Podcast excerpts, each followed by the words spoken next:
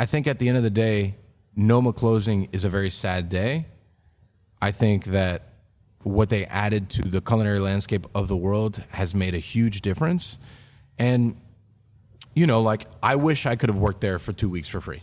I would have worked there for free. I would go there now and work for free, 100%, because now I can afford it. But I, like, I, when I was 22 or 23, I couldn't afford to do that. Right. So, you know, it, it, it goes back to this thing. It's like, so what's the, tell me what the, what the difference is. What is the difference between going to culinary school, learning a bunch of fucking bullshit, right? For two years, having a bill that's 60 grand deep more that you have to live with for the rest of your life, or going to work somewhere that's for two months that you learn like hands on experience. And listen, there's a good chance for the first two weeks you're going to peel potatoes, you're going to peel carrots, you're going to do shit because they don't trust you to do anything else. No one's telling you to butcher a partridge when you just came out of culinary school and you've only been there for a week. Like, yeah, like what it what tell me what the difference is. Why is it why is it okay to go to culinary school and have this bill that lives over your head for the next 20 years as opposed to going to learn from some of the best in the world and you got to pay for it. Like you know, I, I just I don't totally understand it.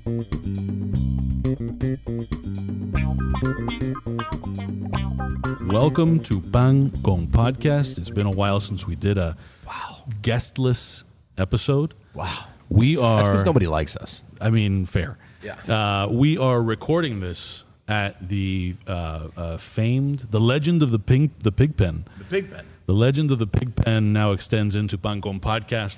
This is where uh, Mike keeps his cars and his ATVs. I don't have any. ATVs. Not everything in here is mine. like what the fuck? It's also where he keeps uh, his golf carts, uh, electric skateboards, uh, all of his scooters are Well, docked really, it's here. where I keep the plaque for the chili cook-off and right. uh, my eighth grade MVP trophy. There you go. Perfect. Um, so I don't. We're going into this super blind. We don't really have much of a plan. Shock. Great, but I think that in light of the the car setting that Yeah. we're recording in, you have a thing that you want to talk about that I think is good to lead with before we lose all twenty two of our listeners. You think we should lead with it? O- Okay, we don't have to. no, lead we'll- with we'll lead with it. We'll lead with you it. know, it's- So, it's, different. um, it's new. So we'll we'll talk. I mean, I- I hope we release this in time, but uh, we'll talk about croquetas in cars. And okay, get get the fucking. I hope we caught that somewhere. I hope so. I think it was. mi- Oh, oh, there, he is, And there we're he is. taking shots of moonshine.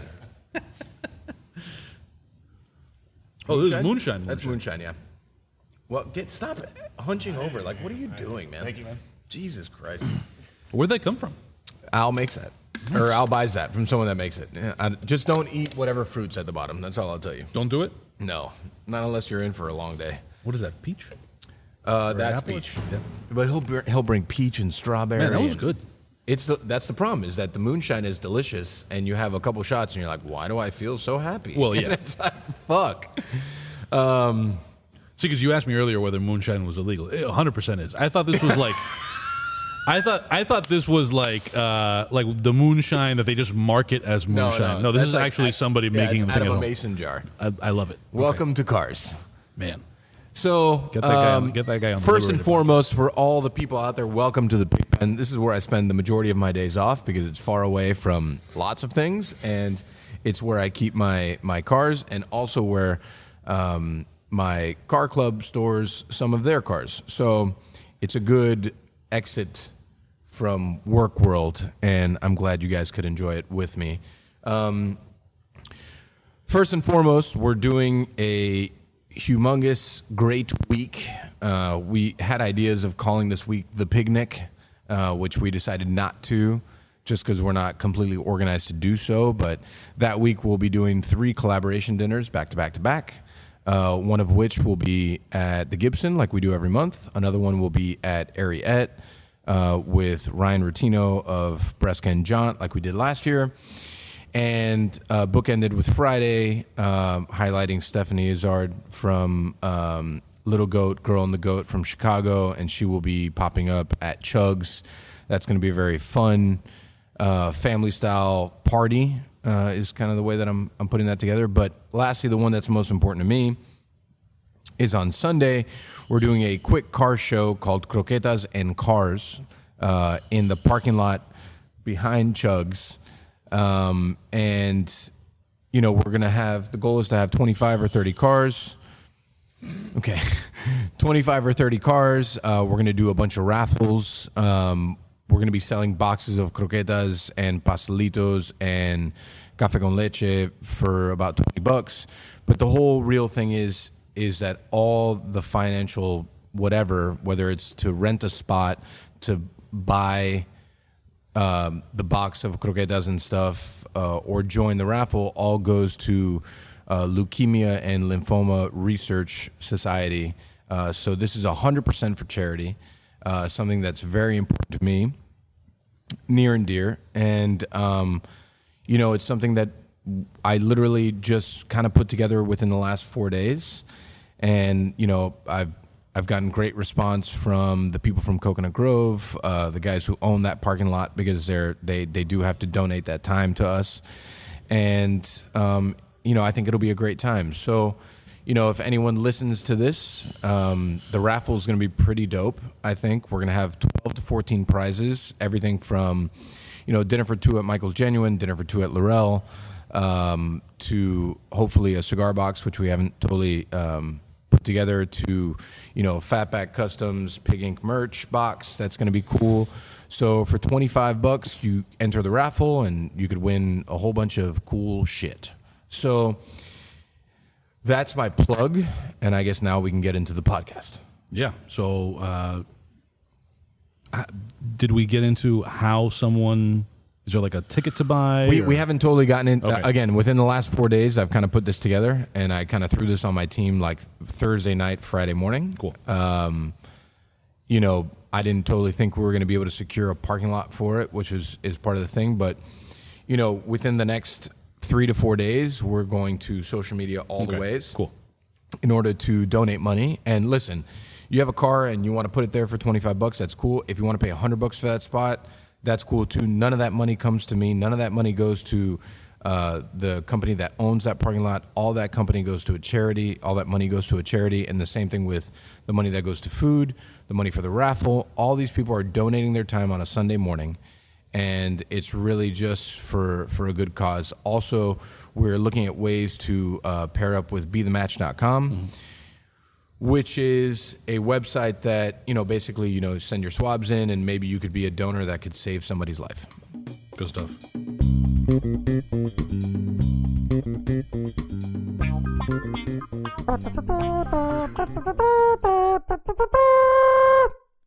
Thanks to our sponsor, Aganorsa Leaf Cigars. Aganorsa leaf is renowned throughout the world for its signature flavor that possesses all the great attributes of Nicaraguan terroir, along with classic Cuban aroma and flavor. Aganorsa Leaf is pleased to announce a brand new edition of Guardian of the Farm, Cerberus, named after the mythical three headed hound that stood watch at the gates of Hades. This exciting new Nicaraguan puro uses 100% Aganorsa leaf tobacco and is wrapped in Aganorsa's new Corojo 2012 cover leaf, which adds a level of complexity to the blend, adding light spice and a rich, smooth body to the blend. When you smoke one of our world class blends, you will experience the difference between ordinary tobacco and Aganorsa leaf. That's why we say our leaf is our strength. Learn more about Aganorsa leaf and use their store locator and find a cigar shop near you that carries their products at www.aganorsaleaf.com. The two of us smoke Aganorsa leaf cigars often. We also offer them to a lot of our guests, like, for example, Dave Arvello, who every time I post a picture of a, a Cerberus mentions to me in my DMs or in a text how cool the band is, which it actually is a pretty slick looking band. Um, but also, I just want to note, little personal anecdote here, so it's not all totally straight up red. I can say that uh, Michael Beltran will absolutely not only vouch for the quality of Aganorsa cigars, Yeah. but you met a uh, Miami legend and handed him an Aganorsa cigar. I did meet uh, a Miami legend. I was smoking nearby Alonzo Mourning, and we had a conversation about cigars. And he handed me one of his, and I went inside. I bought this exact same cigar, and I handed Alonzo Mourning this Aganorsa cigar, and I said, "Try this. Thank me later." I mean, if that's not an endorsement, I don't know what is. AganorsaLeaf.com. All right, you've heard us talking about the barrel here on Pancon Podcast before. It is a sleek barrel style cooker with loads of capacity that represents a new way to grill. Gets you great results in a fraction of the time that it would take you to cook, let's say, a rack of ribs on an offset smoker. The legend of the barrel has only gotten greater. They're running around town winning cooking competitions left and right, including taking first place at FIU's North Miami Brewfest for Best Eatery. They're not even an eatery. People. No, they're not. I'm not saying they could hang with Nick making omelets in the morning, but it's still pretty impressive. Some South Florida chefs have even started to use the barrel in their restaurants. If it's good enough for them, it's good enough for your backyard. Trust me. You can get yours at barrelthebbq.com. Use promo code PANCON10. That's PANCON10 for 10% off of your purchase. The barrel is a hand welded barrel style cooker with a chimney at the center of its base and a rail that runs along the circumference at the top. So you can hang ribs, pork belly, whole chicken, salmon, cheeses, dips, sauces, and all manner of other stuff along the edge. Whatever you want. Alternatively, use the grill rack up top to sear meats or grill veggies directly over the coals.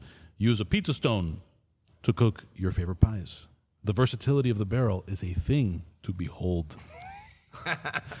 Mike, you've used the barrel. Tell the people about what you did with it. Yeah, my favorite thing with the barrel was actually the grill on top. You know, like obviously you can cook all the meats underneath it, but the fact that you can cook, you know, some veggies on the side or, you know, if you want to cook cheese, I didn't use the pizza stone on top, but that's a very interesting idea. I think that the versatility of the product and the fact that you can cook a whole meal in one barrel, you know, Right. makes it pretty versatile. I mean, a whole bunch of meals. So when I, I had some people over for uh, one of those fight nights Oh, my Epic house, Nick fight nights. one of those fight nights, and uh, did a lot of chicharrón. So I just lined pretty much the whole edge of the barrel with with pork belly, and had that be uh, an appetizer thing, and also some ribs. How did that come out? Came out great. Yeah, I came out that. great. I also had a, a past guest, Louis Estrada. Chef Louis Estrada was there, was on hand to try Yeah. the the chicharrón that I we love made. that. So And yeah, what, was- what were his, what was his feedback? he was a fan. He he was familiar with the barrel already. Oh yeah, Yeah, yeah. Seen that Um, chefs all over know about the barrel. all the way to Brooklyn. yeah, all the way to Brooklyn. Again, Barrel the BBQ promo code PANCON10 to get 10% off of your order. Tell the people Barrel the BBQ PANCON10.com. BarrelTheBBQ.com. Pancon10. That means for Pancon10. some wild reason you will get 10% off your purchase when you go to buy buy the barrel That's right. for all of your needs. That's right. And you want to get all the accessories too. all get all the All of them. accessories. All of them. Good stuff. Introducing the newest line from Drew Estate Cigars. 20 Acre Farm is a complex, refined, and medium body cigar with a super oaky and cedary notes accompanied by a whisper of white pepper and a bright hint of citrus. Built at La Gran Fabrica, Drew Estate in Nicaragua using a velvety, and I mean velvety, Ecuadorian Connecticut shade grown wrapper Under that wrapper is a sun grown Habano binder and a filler blend of Nicaraguan tobaccos from Esteli and Jalapa in perfect balance with the opulent and majestic Florida sun grown leaf. Florida sun grown is also the name of the farm where that tobacco is lovingly grown and harvested by Jeff Borysiewicz, who's the guy you see in this video playing behind us, uh, on his pristine 20 acre plot of land near the central Florida town of Clermont. I have actually been to that farm along with plenty of other cigar tobacco farms in Mexico, Central America, and the Dominican Republic.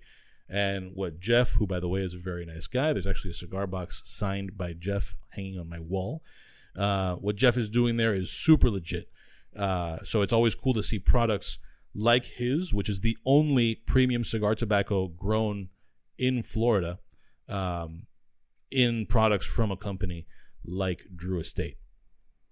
Plus, 20 Acre Farm being a Drew Estate product means it's the creation of master blender and Pan Con podcast guest Willie Herrera. Support our guests and sponsors.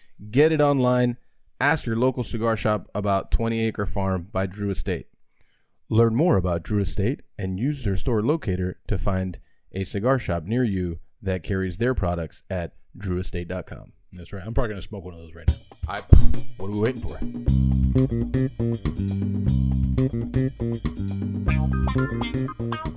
Um, all right. So now hard transition, I guess. Uh, Welcome to the next welcome. episode of Pan Con Podcast here at the Big Ben. um.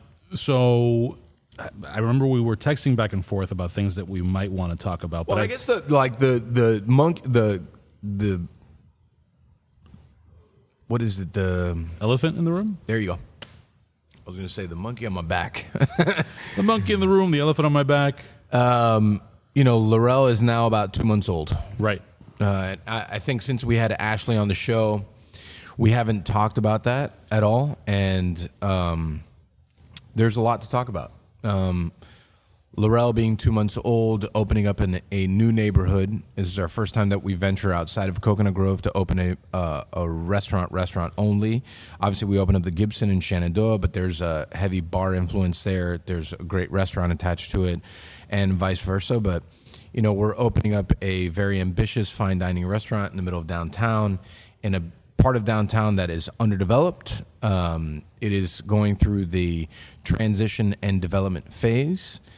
And I know that statement so well because when I worked for Michael previously at the Cypress Room, you know, Michael's genuine and the Cypress Room were in a neighborhood that was quote unquote under transition and in a development stage. Obviously, that development has already happened.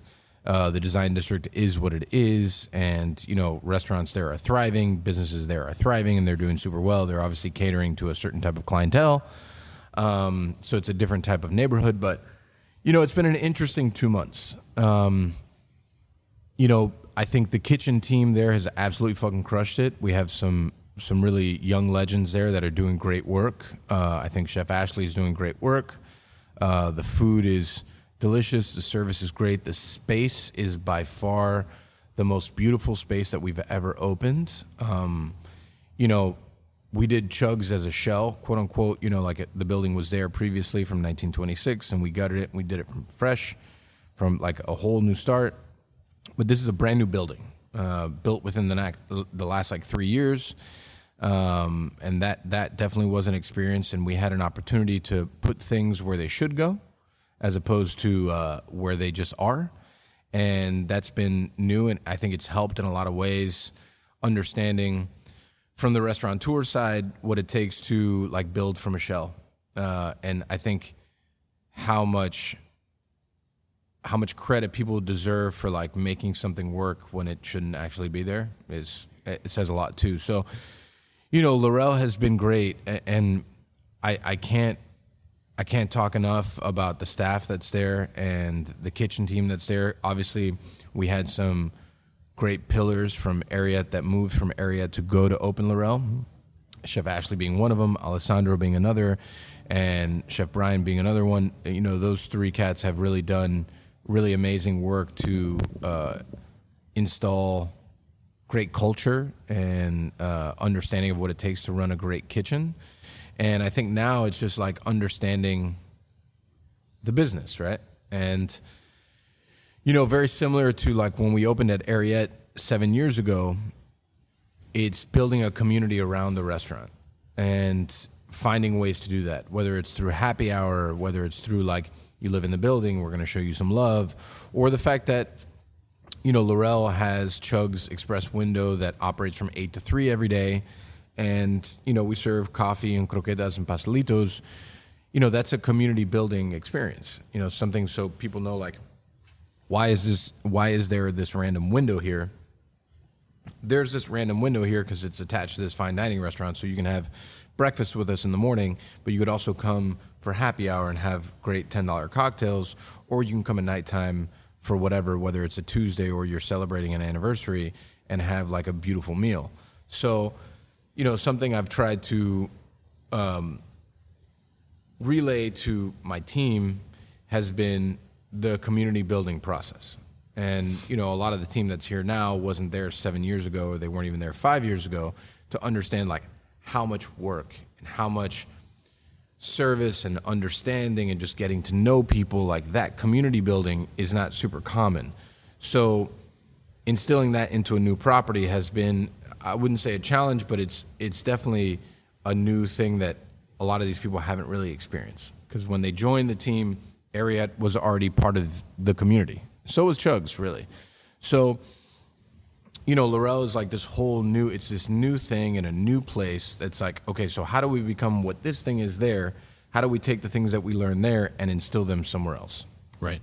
I would also note, in terms of uh, people who moved from Ariete to Laurel, uh, Ashley is a natural TV interviewee. Oh man, She I did a pretty solid job. I lo- I love the um, you know I think part of the journey of being like a chef, restaurateur, whatever is is making sure that your people that deserve the credit get the credit that they deserve, Yeah. willingly or unwillingly. Right. I, I, I would have guessed if you had asked me that that was a little unwilling. So, like you know, we've done a couple of TV stints, and uh, my request was that Ashley does all of them because she's very young, she's very talented, she's super well spoken, and she's very passionate about what she does. Obviously, if you've listened to the podcast with her, you get it. Um, maybe tail end of the podcast, too many drinks in, What, things a, what a boy. yeah, things get a little more passionate than than they should be. But you know, I mean, it, it's her show, and it and it's really for me to support her in the process and to guide her in leading a team and you know building a, a great menu and a great kitchen. But you know, this thing, this whole thing, the same thing with Manny, has been you know, I want to give them the tools to be successful. And part of those tools is understanding how to speak in front of people. Right. And I, I don't think we we put enough time and effort into that. But you know, people gotta they have to know why they should dine there. Right. And she's so good at it, uh, reluctantly. And um, I think she she crushed all of her TV interviews and and all the things that she did. She absolutely crushed it. Yeah. Uh, we can talk a little bit about Vecino next door. Well, There's not a ton to say since No, I mean, open, I think there's a good there's, amount. there are things. There's a good amount to say. Like, you know, the idea was to to become part like rooted in a community, right? And we're Right. there's 27 acres of what the Miami World Center is supposed to be, right? And there's several buildings that are open, but the commercial spaces are not open. They're just etched out. So we are only surrounded by Sephora and Lululemon, and one of them is not open yet. All the other things are supposed to be other commercial properties that a lot of them were supposed to open alongside us, and none of them did. That's on them to figure out. Uh, a couple other restaurants from out of state were supposed to open alongside us. They have not done that. I don't even think that they've broke ground. Um, so we are the first. And there's also other great restaurants and bars around us, but not like in the Miami World Center, like yeah. Not immediately Thing, on square. Yeah. so an idea that we had because one of my passions, at least I, I would say passions as in like fleeting wise, is like I really do love to smoke cigars and drinking and smoking a cigar is like a great experience. So we had an idea to open a small cigar bar, uh, make it more cocktail driven, more service driven. Um, and there's some really great cigar bars in city in the city, but to add our touch of what Ariete Hospitality does. So we created El Vecino, the neighbor, and Nick is a partner. Yeah, Just yeah. take a snapshot of that face.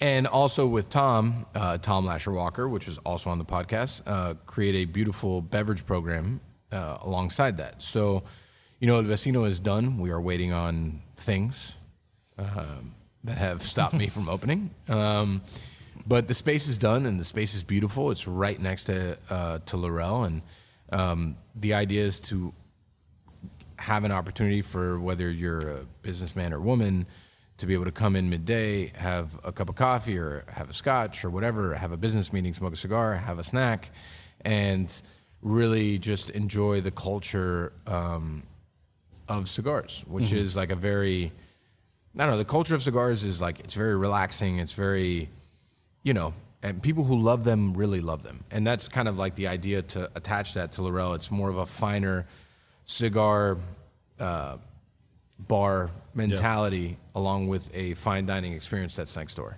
Yeah. No. No. Okay.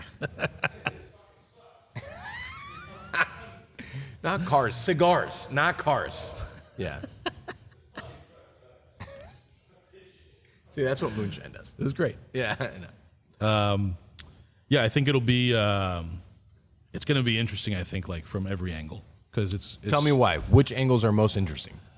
Uh, well, I don't know if I'm going to start ranking them, but I'll tell you. I'll just rattle some of them off. So from the cigar industry side, I think that Vecino is going to be unlike almost anything else that exists in cigars anywhere. There's no there's there isn't a hospitality group with a Michelin star that is that has stepped into that space to my knowledge, right? So like every time somebody like kind of does something that you could compare where it's like maybe how upscale it is or that there are cocktails or that maybe there's like somehow food ad- adjacent or whatever. Fish dip. Yeah, fish dip. Fish right, let's yeah, I mean sure. Uh yeah, but nobody has quite done it this way. And then like the ones that come closest because there's so few of them, like I think of Club Macanudo in New York City and that's like maybe the closest that I've come to an experience like this. And it just all feels old and a little run down, frankly, because they know that, like, where else are you going to go? In this case, I think that, like, guests, smokers can count on that not happening because it's attached to something broader that has a reputation to keep up, right? So even if you wanted to sit on your hands and you could afford to, you wouldn't because then how that would reflect on Right. on the rest of the properties. larger brand. Right. Uh, I think for Ariete Hospitality, it'll be interesting because I think it's not only is it a new space, but it's going to be a huge component of it. The cigar component of it is basically retail, where you're dealing and in a lot of ways defined by a product that you don't make Right. you know so i think that that'll be interesting um, and you know how those things are communicated how that's you know um, so yeah i just think it'll be I, you know, not to discredit what you're saying because I, I definitely agree, but it's like, you know, with booze, there's been certain years of like booze brands that like their booze isn't up to par to Right. what where they should be, right? So, and I'm not saying I'm not calling these people out by name, but just like let's say there's an off year of Macallan, yeah right? Like people feel that, and we can't control that. Right You know what I'm saying? So I do feel like we have somewhat dealt with it already, um, but Oh, well- not not to that extent, right? Yeah. Because like you know, you drink gla- a glass of Macallan and be like, you know, and I'm not saying in any way because Macallan is great. Yeah. I've, ne- I've never had an off year of Macallan. I'm just saying, I'm just using it as, as like an example. If you Yeah, if yeah. you smoke, um, I'm not gonna call anyone out right now, but if you Flo, smoke F- Flo de Nick. Yeah, Flot de Nick one year in 2019, and it's incredible. And you smoke it in 2021, and you're like, well, this is not what it was in 2019. It's kind of it's kind of normal, and that shit has happened Right. before. Eh, well and i'm not even talking about from a quality of the i, I just mean from a communication standpoint Oh yeah, like because even at the bars let's suppose that you do have an off year of uh, the nick allen Nick, Uh, Allen. Nick Allen. you know, suppose that you do have that. Yeah, that's a thing to to manage and deal with. But what I mean is that at Ariete, at Chugs, at the Gibson, Yeah, we control product. well, not only that, but the identity of the place isn't the spirits; it's the cocktails, right? Right. So, but in this case, like the cigar identity of it is basically like there, there isn't something that you're taking these cigars and then making a new thing. Right. So in terms of like how it's marketed, how it's communicated, it's this whole like thing. It's a it's a new kind of lift. It's a very it's a very new world for us. Right. Um, That's what I mean by interesting. I don't I don't even not even saying that it's necessarily a challenge or a bad thing. Just it'll be interesting to observe and be a part of because it's so new to the company. I do think like, and we've talked about this extensively too. It's like the the humans that you put in the space and, and in the hiring process, people who are pra- passionate not just about um, booze, but are passionate about cigars, uh, passionate about food, passionate about all three things. It's very hard people to find. I th- I feel so far pretty good with the people that we've hired to run that space. Yep. Right. And and it's and it's interesting, right? Because I always say like I'm a I'm a fair weather fan when it comes to cigars. I love cigars, but I'm not like nerdy about them. I don't get into like the nuts and bolts of like why this year was great and this year was not. This thing happened here and the sun here. I don't fucking know. It's just that's just I I do food. Yeah. When you meet those humans that do those things and and they really take it incredibly personal, like those are the kind of people that you need in that space Right. to make that space successful because you're you're not only providing an experience from here's a cigar, here's a cocktail, here's a space. It's also knowledge. It's also things behind there. You know, like, and I think that's why why Tom is so good at what he does because Tom, his knowledge on on spirits is, I mean, in in the things that I've seen is unmatched.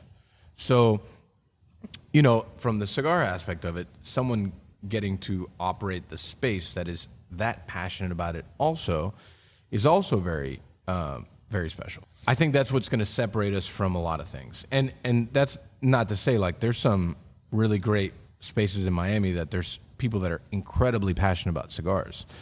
What we're just trying to do is match beverage and some snacks with that also. Right. It's a it's a whole I think it's a three layer process that isn't really represented currently. Yeah, yeah.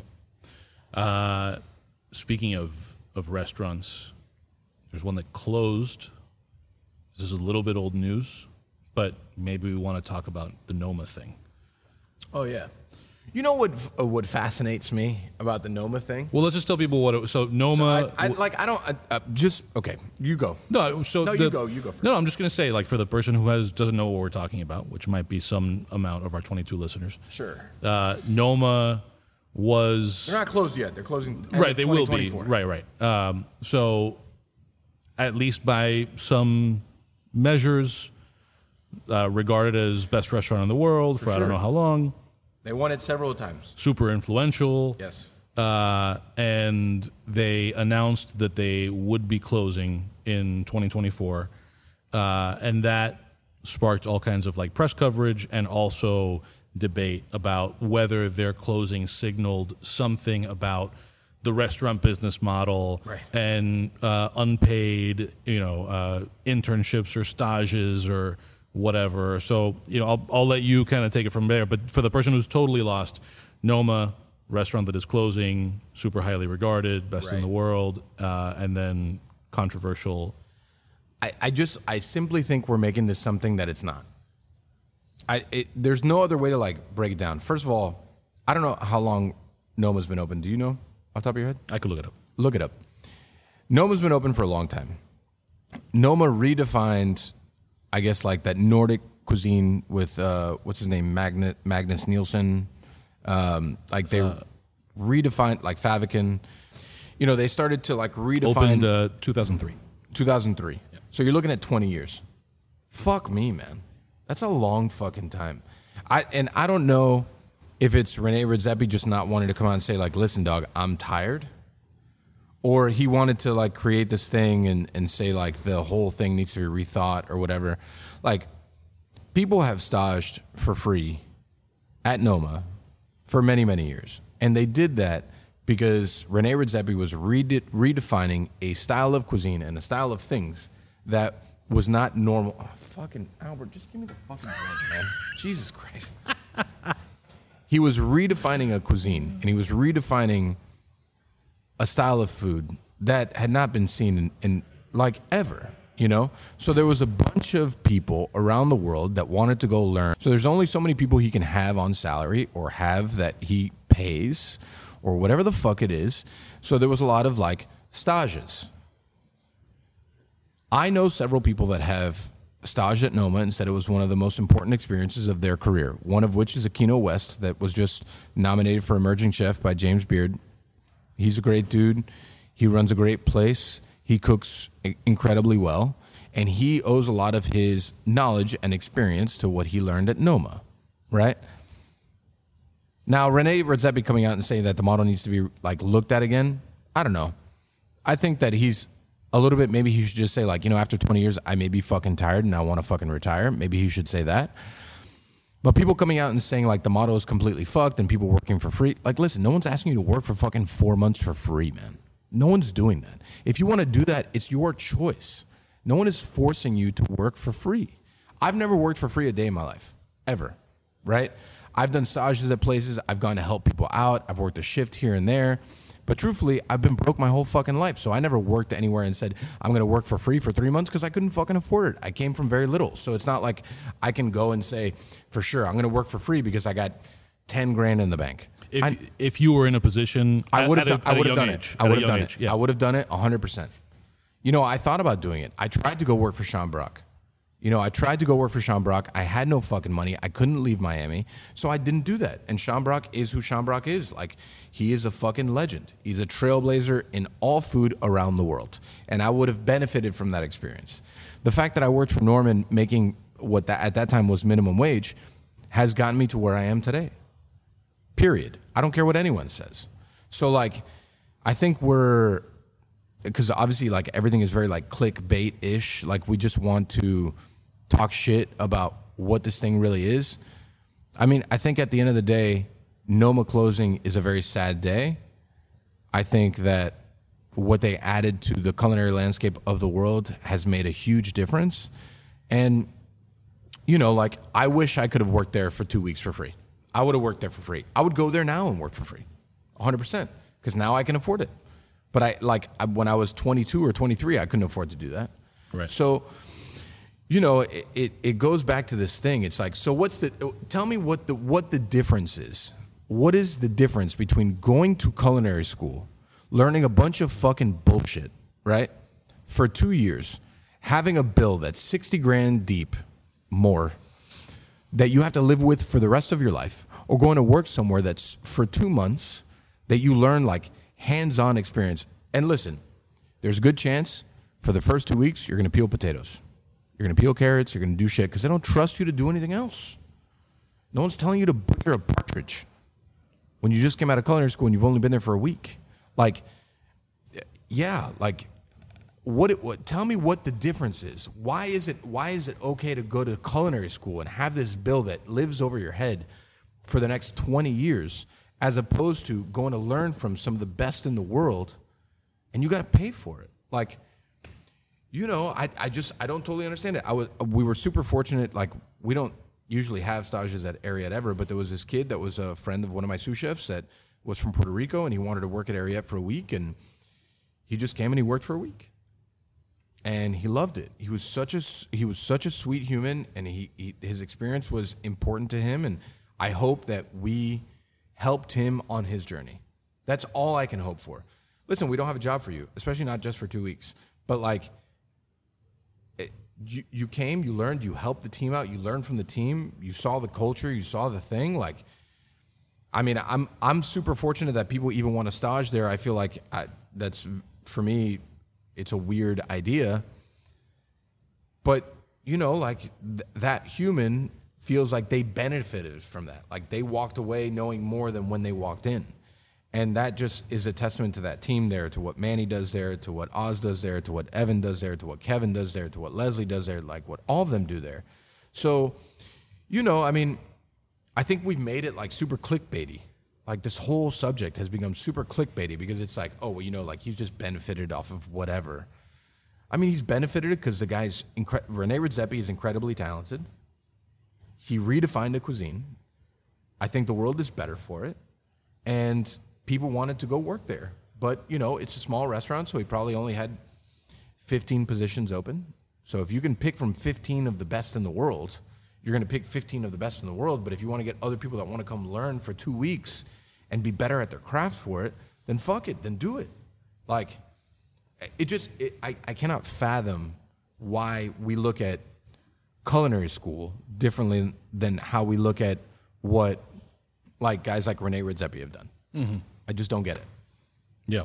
So Yeah, I mean, and, and I, I agree with you about the clickbaity thing, but you know, having like followed the controversy a little bit, I think it goes a little beyond clickbait stuff. I think that there's like a real kind of divide in in this and in other industries, right? Because we had similar conversations with Nick Zayas about uh, unpaid internships, and so I think it's one of those things where maybe people in the food and beverage and restaurant industries think of it as like a unique problem to them when it's the it's the thing everywhere, right? There's always been a thing about unpaid. Same deal with like newspapers and uh, you know whatever it might be.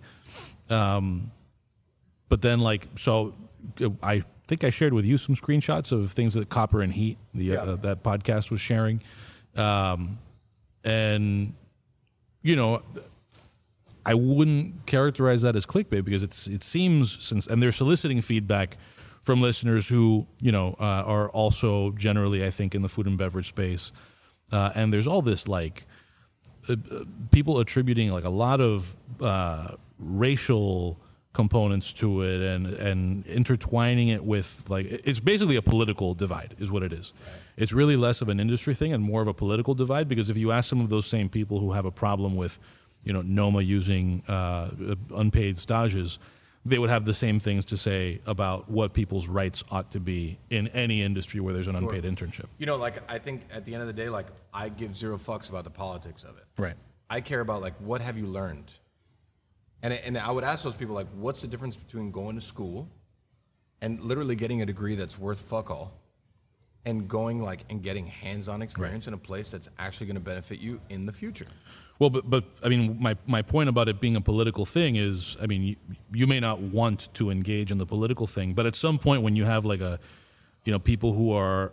Uh, very deliberately, and it's, it's not an accusatory thing. Like if you're Yeah, taking, but, that, but it, it goes back to the clickbait thing though, because like that is it's a hot button subject in today's world, right? Like in Right, right, but- all this stuff is like a hot button subject in today's world. But I think that a lot of these people actually do give a shit, and they actually do. Th- they they do have this. They're coming at it from a from a philosophy of like that they're motivated. Not if I'm being generous to them, because clickbait I think supposes that all they want is the clicks. But I think some of these people actually are, top ten Nordic cuisines. yeah. But I think some of these people are actually engaging in this issue and and uh, sort of protesting against this sort of thing because they want to see the industry change. And that's a political thing that whether you or anybody else, you know, uh, agrees with it or not, or care at some point it becomes relevant to your life. But the industry has changed, man.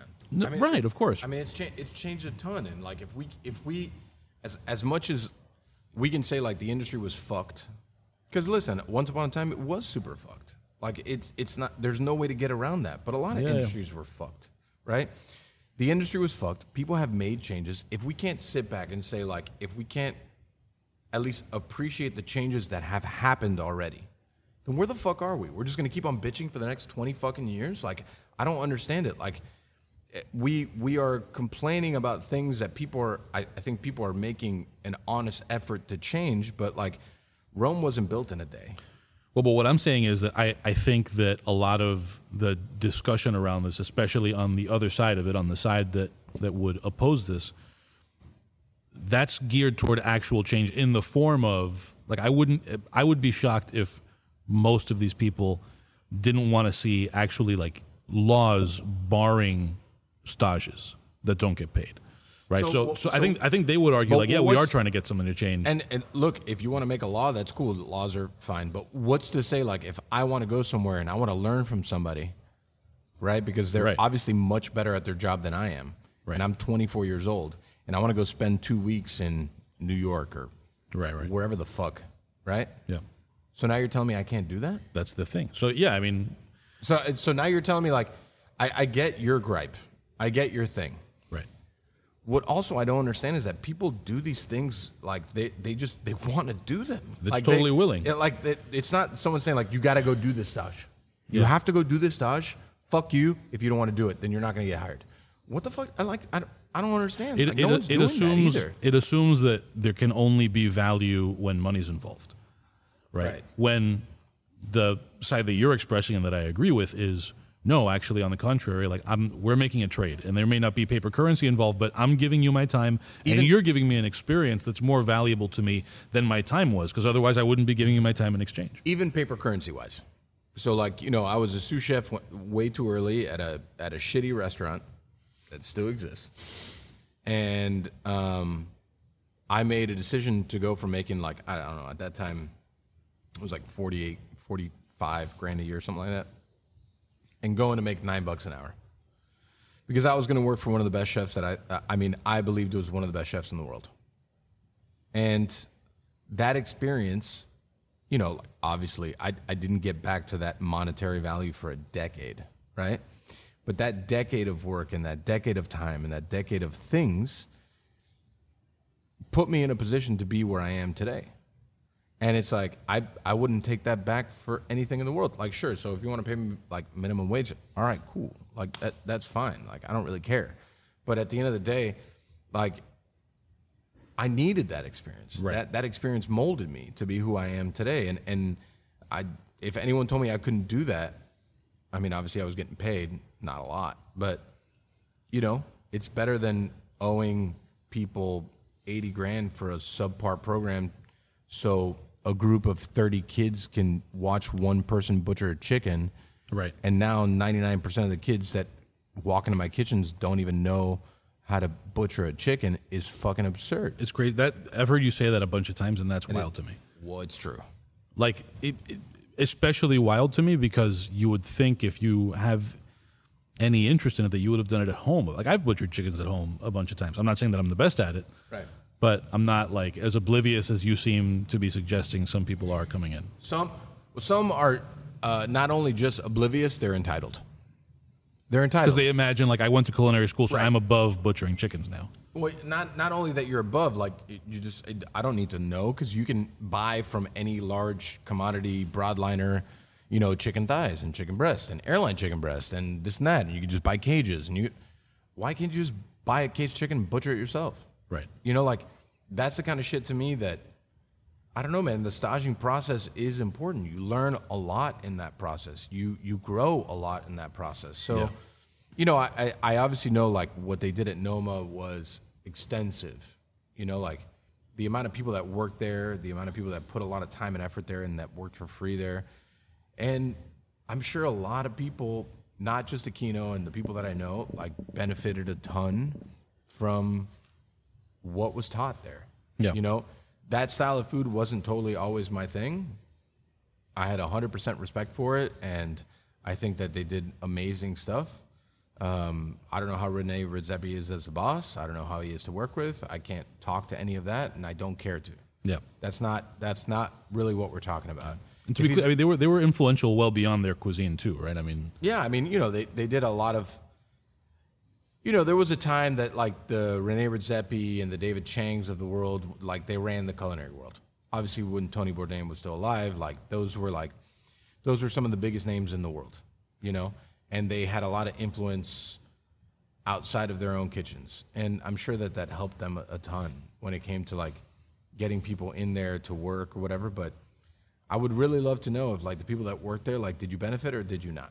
Right. And really, a lot of the time is like, if you benefited, did you put in the time and effort to benefit from it? Yeah. Reality. I just hope that if the side of things that is so opposed to unpaid work has its way and there's some kind of like, you know, retribution and redistribution that, you know, we end up with some of Chang's podcast money.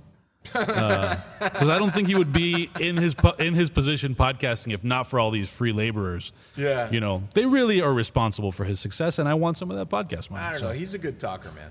I don't He like. Lo- I don't like. Yeah, everyone knows. I don't love David Chang. Like, Yeah. I don't think that. Uh, you know, I, I do really appreciate his food. I've I've eaten his food a ton, and and honestly, one of the biggest things that I can always take away from David Chang's food is like, no matter where I go, it's always pretty fucking solid. Yeah, he's also know- a good ad reader. He, which I am not. So, you know, I'll give him that leg up on me. But, you know, just like, like, uh, the guy has a lot of like really solid talents on his own too. That has Right. nothing to do with everything that happens in his restaurants. Yeah, yeah. you know, like a, a lot of, I think, valued information that people think valuable. Albeit, I may not agree with ninety percent of it, but like you know, good stuff. Yeah. All right, now hard shift because I know we wanted to keep it to like forty-five, and we're forty-one. Oh yeah. We haven't done this in a, quite a while. I think that this is roughly timed well. Uh, I don't think we've talked about the Miami Dolphins since before the season. So So where? today's a, today's a very big day. yeah. Vic Fangio was just hired today as the. Uh, oh man, Nick, you're a mess. Go on. Are Go you ahead, good? Um, as the defensive coordinator for the Dolphins, which is a big thing. I really do think the Dolphins would still be playing today if we had a better defensive coordinator and Tua was still playing. Um, Vic Fangio is like probably one of the bigger defensive minds in the world when it comes to American football. And uh, we signed him today to a three year contract, and I am fucking pumped. I'm pumped. I got to tell you that the, the Dolphins Bills game, it shows that the Bills were not really that good because the Dolphins only lost by three against a team like the Bills, and we're playing our third string quarterback. And you know, like I'm, I'm pretty, I'm not like a light at the end of the tunnel person. Everyone knows, but man, they played a really good last game. I watched that last game by myself in this warehouse, alone, alone, and I was like, fuck. I was flipping tables. I was fucking, you know, irate. I was. It was a lot. That being said, you know, everything is everything. I am I am pushing for the Eagles to win the Super Bowl this year. Obviously, Brittany Rothwell, a good friend of mine, is a big Eagles fan. Uh, I'm pushing for her to bring the chip home um, because they are still in the tournament. They are actually playing right now behind us. I don't know what's happening. Brock Purdy's gotten injured. I don't know if he's playing again. Things are happening. Yeah. Things are happening. So I feel pretty good about it. Um, you know, uh, it's it's a very tough. It's a very it's it's very tough. Like it's hard to be a Dolphin fan. It's very hard to be a Dolphin fan, but you know, you live and you die with with with your colors. So I'm you live and like you that. die with your colors. What a name for this episode. eh? um, on a on a related note, just because it's also football, uh, I won't have you. You can comment, I guess, if you want, but. Uh, I have followed the story of Ed Reed uh, and all of his drama with uh, Bethune Cookman University. Uh, I messaged Ed, told me thank you, bro. Thank you, bro. Um, Ed is great. Every time he's DJing on Instagram Live and I get on, and he goes, "What's up, Nick?" Ed is a great human. Yeah. So um, I will say, I think that re- you know, these are like um, the story roughly is Ed Reed, Pro Football Hall of Famer, Pan Con Podcast Hall of Famer, um, Miami Hurricane Hall of Famer. right? Was uh, was basically in line to be the head coach at Bethune Cookman University. Um, and he goes over there, does some Instagram live stuff that pisses off the administration, uh, and they don't give him his contract. They come out and say that he's withdrawing his name. He comes out and says he's not withdrawing his name. They just don't want him there, and it turns into this whole thing um, with all kinds of other details. Uh, I think what's most interesting to me is the aspect of it where like regardless of what you think of Ed Reed's complaints and criticisms of the program of the school of the administration it's very clear that they like the biggest problem is that he's criticizing right and i don't think it's a coincidence that this is happening with an hbcu not because it's HBCUs specifically, but I think whether it's HBCUs or institutions that uh, are religious in nature, like when it's such a Very specific. it's like a sacred it- it's like a sacred cow sort of institution because they play such a role in the culture that when people suggest like hey something's wrong here. Right. people sort of rush to defend it. And ed obviously cares about hbcus and his approach is very different. Because i care i want to criticize it and make it better. But there's a whole crop of people whether it's you know schools like that. Dude even the high schools that we went to especially the high school that i went to because it's like even more cuban in like its identity like it's you know it had the same name in cuba. So i think there's an element of like if people thought belen was going to die they would rush to it in part out of this like cuban thing like we can't let this cuban thing die as an example right and and i think that the world needs more ed reeds who are willing to like even if it pisses some people off even if it costs them some opportunities who are I willing mean, Ed is not scared to piss anyone off. that's what I'm saying. Like, and part of what I told him in my message to him was like, obviously, I don't know all the details. I'm not going to tell you you're right and bullshit you, but like, I've been watching this so much, and like, what's very clear is that you obviously give a fuck. yeah. And these people are trying to make you out to be like some kind of a villain instead of just saying like, no, the thing he did is not right for our school, and like, sorry, but get out of here. They I could mean- have just said that. I mean, he just he. Uh, I mean, he put on blast the things that needed to be put on blast. right? Yeah, yeah. You know, like he he told people what what no one would really know unless they're there. Right. And they didn't like that. And it's like, well, then fuck you then. But honestly, like he's the one that's right. Yeah, and I think it's also relevant that this is a private university, right? Because HBCUs are not necessarily one or the other.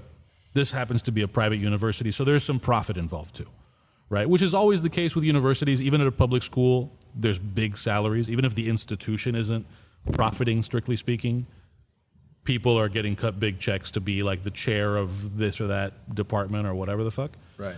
But in this case specifically, it's also a for-profit enterprise, uh, or a private enterprise at least, um, which is not a non-factor. Right. You know. Uh, so anyway, I I think it's a super interesting story. I hope that we get to talk to Ed sometime soon. I would love to talk to Ed again. Uh, we had actually he originally we were going to do a live podcast with him, and and I don't know whether at the time he was saying he couldn't commit to the date. He already had this in mind, but I know that I'm pretty sure he was in Daytona at Bethune Cookman. Uh, Doing his thing. doing his thing. The the students at Bethune Cookman have like rallied around him. There's all kinds of petitions. He's not going to get that job, but No. uh, but uh, like Ed, come back to Pan Con Podcast. come Let's back. talk. You can be the head coach here. We could talk shit about Shannon Sharpe all day. I'm That's ready. right. He's got a whole Shannon Sharpe thing Yeah, too. we could talk shit about Shannon Sharpe all day. I'm super ready for that. You know, him and his cardigan trying LeBron James or whoever the fuck it was trying. Like, I'm super ready And to talk Steven shit about it. Adams. Yeah, I don't know. I don't know. I don't know who it was, but I'm super ready to talk shit about his cardigan. I'll actually buy the cardigan, a cheaper like offshoot version, and just wear it on the we show. We could make like, like a construction paper one. yeah, I'll just wear it on the show so you could be mad at me the whole time. Oh, okay. This, this is good. Yeah, I know it's good. This is real good. All right, so we're gonna get Michael Beltran and uh, Shannon Sharpe cardigan. Yeah, I love that. I love this so much. Okay, very good. I think we end it there, right? You have But no, but let's do parting recommendations. Sure. Okay, go for it. So um, I recently had a family party, and then afterwards we went to go have tacos at. I'm probably butchering the name, but I think it's called Uptown 66. Okay. It's on Biscayne and 66th, 66. Right? They show boxing matches back there, whatever. Food was delicious, like really fucking good. Um, the churros were fucking stellar. Like, you know, hospitality was really good. Space was cool. I I really enjoyed that. Are you double checking the name? No. Okay, well you should though. Um, okay. uh, I thought that was that was great, and then al- also just recently here Uptown 66. yeah, Uptown 66. And then also recently here at the warehouse, uh, our good friend John Falco of Lincoln's Beard, also Pan Con Podcast Hall of Famer, I think, if he gets enough votes to get in, um, brought me a torta from Ernest, Ernesto's Taco Shop, and it was fucking delicious. Nice. It was delicious. So those are my two parting recommendations. Um, Good stuff. I, will transition us into shameless plugs by making my parting recommendation a shameless plug, and it is that you should go back listen to our last episode, which was the Q and A from our live podcast dinner, um, where we screened Love Charlie, the rise and fall of Chef Charlie Trotter, and then did a Q and A- Q and A with Norman, which the Q and A is the podcast. Go back there, look into the show notes, and get use that link to watch Love Charlie, so that we can get a few like nickels. And if you didn't buy Acqua Panna, San Pellegrino, or Sipsmith gin before that, you should buy it all That's after right. that. You should do that. You should also, if you have event needs, event audiovisual needs, event, Event factor. Factor, they made us look super official, and I love that. and if you have a restaurant, get your dinnerware from Steelite. That's what you should do. yeah, they do all right. Yeah. Uh, also, last uh, parting recommendation: Saturday, Janu- uh, February four. Saturday, January four. Saturday, February. February 4th. February fourth. Uh, this episode might not be out. If it if you're hearing it too late, you need to let Burger Beast know that oh, you want man, the Nick Jimenez that you want the return of the Nick Jimenez. Oh, man. Um, it's like uh, Return of the Mac, but it's give- re- the Return of the Nick Jimenez. to give people a little bit of background, uh, maybe like a few months ago now, um, I opened my door and there are four USPS flat rate boxes at my door, and each one has 20 pounds of Japanese pancake sauce uh, okono, uh, for for making okonomiyaki.